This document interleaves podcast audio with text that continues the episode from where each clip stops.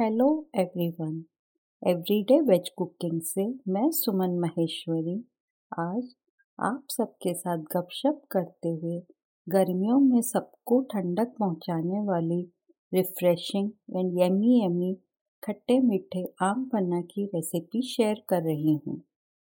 हरी हरी, कच्ची, कैरी स्वाद में खट्टी होती हैं। हाँ हाँ मुझे पता है, यह बात तो आप सब जानते हैं। पर क्या आप जानते हैं कच्ची कैरी न्यूट्रिशन का भंडार है? कैरी, मिनरल्स विटामिन डाइट्री फाइबर और एंटीऑक्सीडेंट सहित विभिन्न प्रकार के पोषक तत्वों से भरी हुई हैं। कैरी में vitamin A vitamin B six vitamin C vitamin K और फोलेट काफ़ी अच्छी मात्रा में होते हैं। कच्ची कैरी विटामिन सी का अच्छा स्रोत है जो स्कर्वी के इलाज में कारगर है।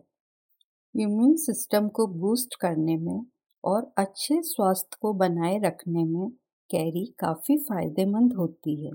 यह हार्मोनल सिस्टम को भी मेंटेन रखती है। कच्ची कैरी नियासिन का एक बहुत अच्छा स्रोत है, जो हृदय के स्वास्थ्य के लिए ज़रूरी है। नियासिन ब्लड कोलेस्ट्रॉल के स्तर में भी सुधार करता है। कैरी न्यूट्रिशन का भंडार है और इसके बहुत सारे हेल्थ बेनिफिट्स भी हैं।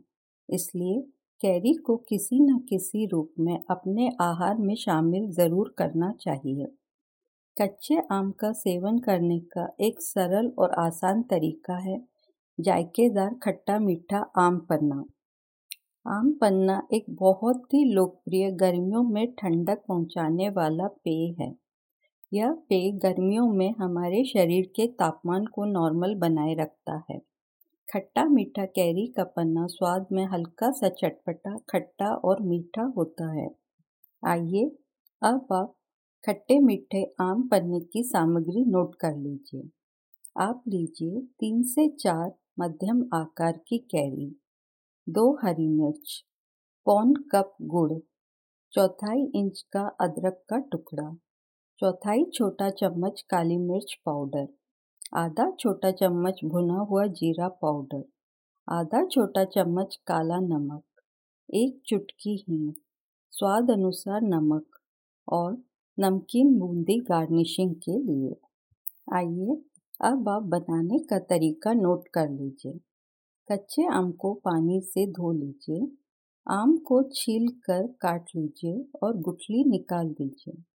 प्रेशर कुकर में आम, हरी मिर्च और अदरक को चौथाई कप पानी के साथ दो सीटी आने तक पकाएँ और आँच बंद कर दें और कुकर को ठंडा होने दें।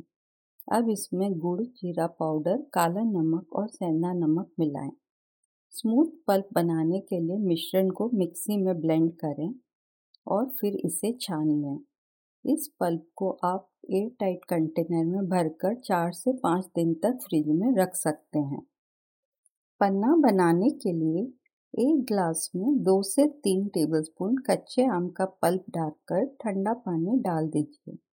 यदि आवश्यकता हो तो इसमें थोड़ा नमक और मिला लें और नमकीन बूंदी से गार्निश करें। हींग, भुना हुआ जीरा पाउडर, काली मिर्च और नमक इस समर कूलर टैंगी ड्रिंक को स्वादिष्ट बनाते हैं। गुड़ की मिठास स्वाद को बढ़ाता है और इसे एक अच्छा सुनहरा रंग देता है। अंत में कुरकुरी स्वाद के लिए नमकीन बूंदी से गार्निश करें।